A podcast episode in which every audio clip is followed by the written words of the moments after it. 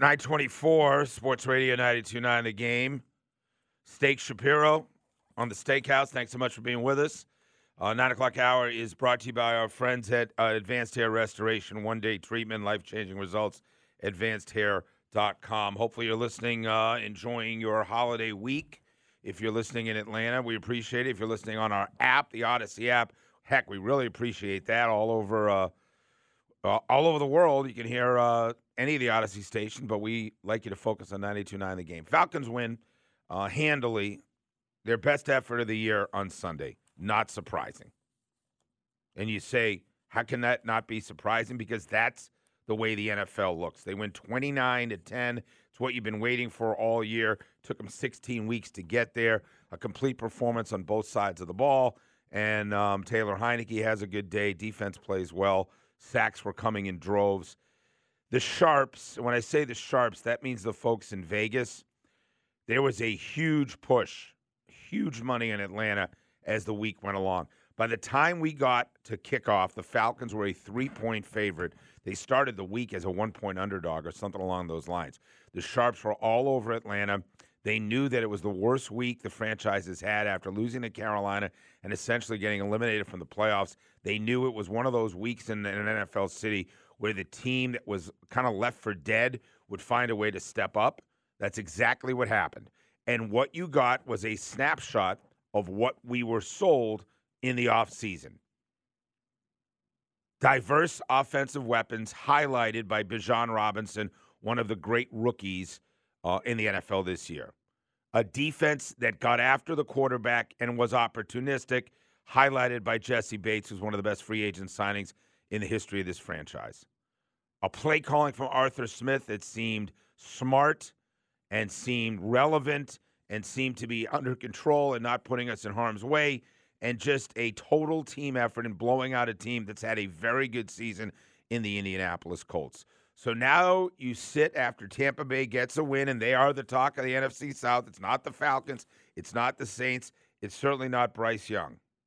So you have Tampa go out and get another W behind Baker Mayfield, and now you're left with a 10% chance, a 10% chance to make the playoffs. Highly unlikely. Tampa's got New Orleans this week, and then they'd have to lose that game and to the Carolina Panthers in the final game of the year. If they lost both of those and the Falcons won out, you'd be division champs. You have put yourself in a horrendous situation. When when when when Desmond Ridder threw the pick near the goal line two weeks ago, that basically I think ended his career with the Atlanta Falcons. It ended your chance to make the playoffs and it could have ended Arthur Smith coaching tenure. All one play, which was a microcosm of the frustration of Falcon fans. That play is now the one that you have to look at and say, where do we go from here? With their coaching, with our general manager, with the quarterback position, it's all in play right now. And um, it was now a harsh reality. Whether we end day day eight and nine, whether we end nine and eight, if we win out in our last three, winning at Chicago and New Orleans, there'll be a feeling like, okay, nine and eight was an improvement, but everyone will be sitting there going, why do you lose to Arizona? Why do you lose to, to Tennessee and a rookie quarterback in his first game? Why do you lose to the Carolina Panthers, um, one of the worst teams in the league we've seen? That's what's going to be the conversation. So, yeah, and the unfortunate part about it, like you said, with Arthur Blank having to make a decision when it comes down to does he make a coaching change you you're at the end of what was supposed to be the three year process, right?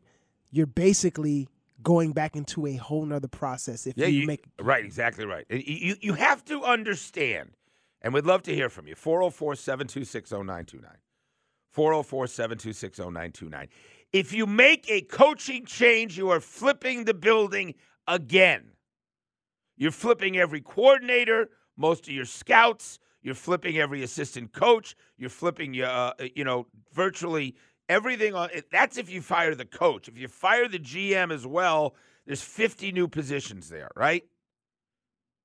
Like you're having to start from scratch essentially with a roster that is not a bad roster. You're a middle of the road roster because you don't have a quarterback, right? Was Bijan Robinson a bad pick at the top of the draft? Of course, it wasn't a bad pick. I think he's fourth for rookie of the year or fifth for rookie of the year. It's going to be C.J. Stroud or it's going to be um, the receiver for the Rams, Puka uh, Nacua. That looks like they'll win offensive rookie of the year. Then there's Jahmyr Gibbs. There's the kid from the Lions. Was it Joey LaPorta, the tight end?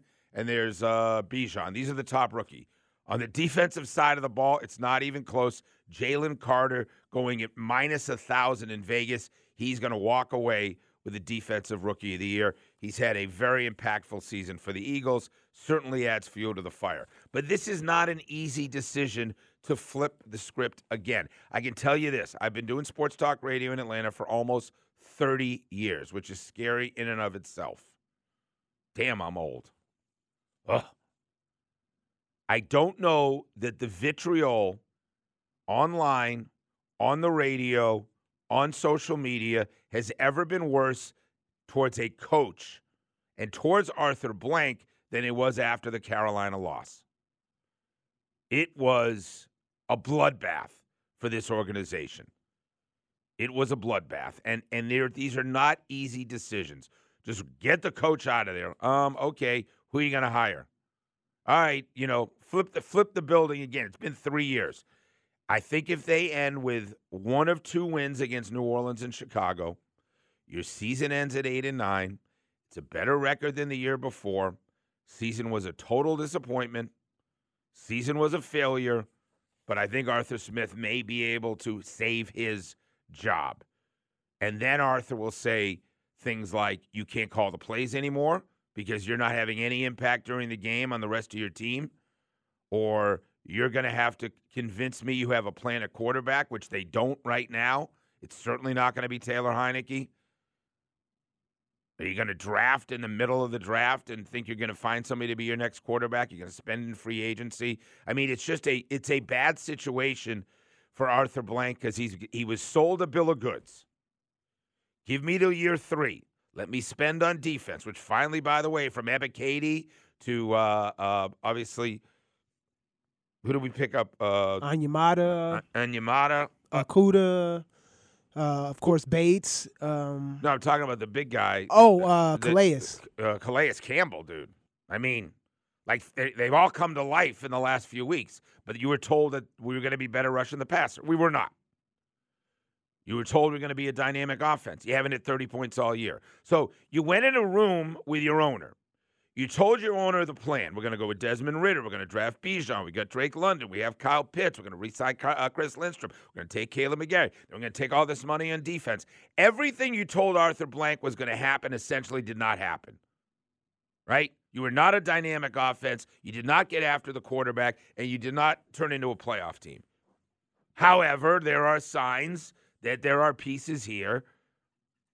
If you find a quarterback, tell Arthur Smith maybe that you've lost your play calling duties because it just doesn't seem to be a good fit right now. Um, I don't know how you go go back and give him the luxury of calling plays anymore. The offense has been a problem all year long. There's no question about that. But it's just not that easy to just flip the script. That's what I want to remind people. You know, it's not like, okay, we're just going to move on to another regime. This stuff is hard, man. This stuff is hard trying to figure that out. So, Uh, 404 726 0929. Who do we got? Who do we, we got? Daryl and McDonough. Hey, Daryl, you're on Sports Radio 929 The Game. What's up, buddy? Hey, buddy. What's going on? Nice hey, to- listen. Yeah. Hypothetically, I hear you. I hear you talking about flipping the script. What if we could flip the script and we get Eric Bieniemy in bring Justin Fields in, move Pitts from being a tight end, make him a slot receiver, and get a good blocking tight end. I think that will work. Have a good one. Okay, well, Kyle Pitts is not becoming a slot receiver. Okay, you know, it, it, it, Kyle Pitts. I don't know what Kyle Pitts is becoming, other than a mediocre tight end that you gave up the world for, the highest rated uh, tight end, right? Um, Tyler Allgeier's a baller. Bijan can ball. Cordarrelle Patterson is done. He's not going to be back next year. Um, you got a pretty good offensive line. Drake London's the number one receiver. You don't have a, a number two. Like, you, you didn't score 30 points all year. Arthur Smith's supposed to be an offensive guru. Like, these things aren't easy to unpack. It's just not that easy to unpack.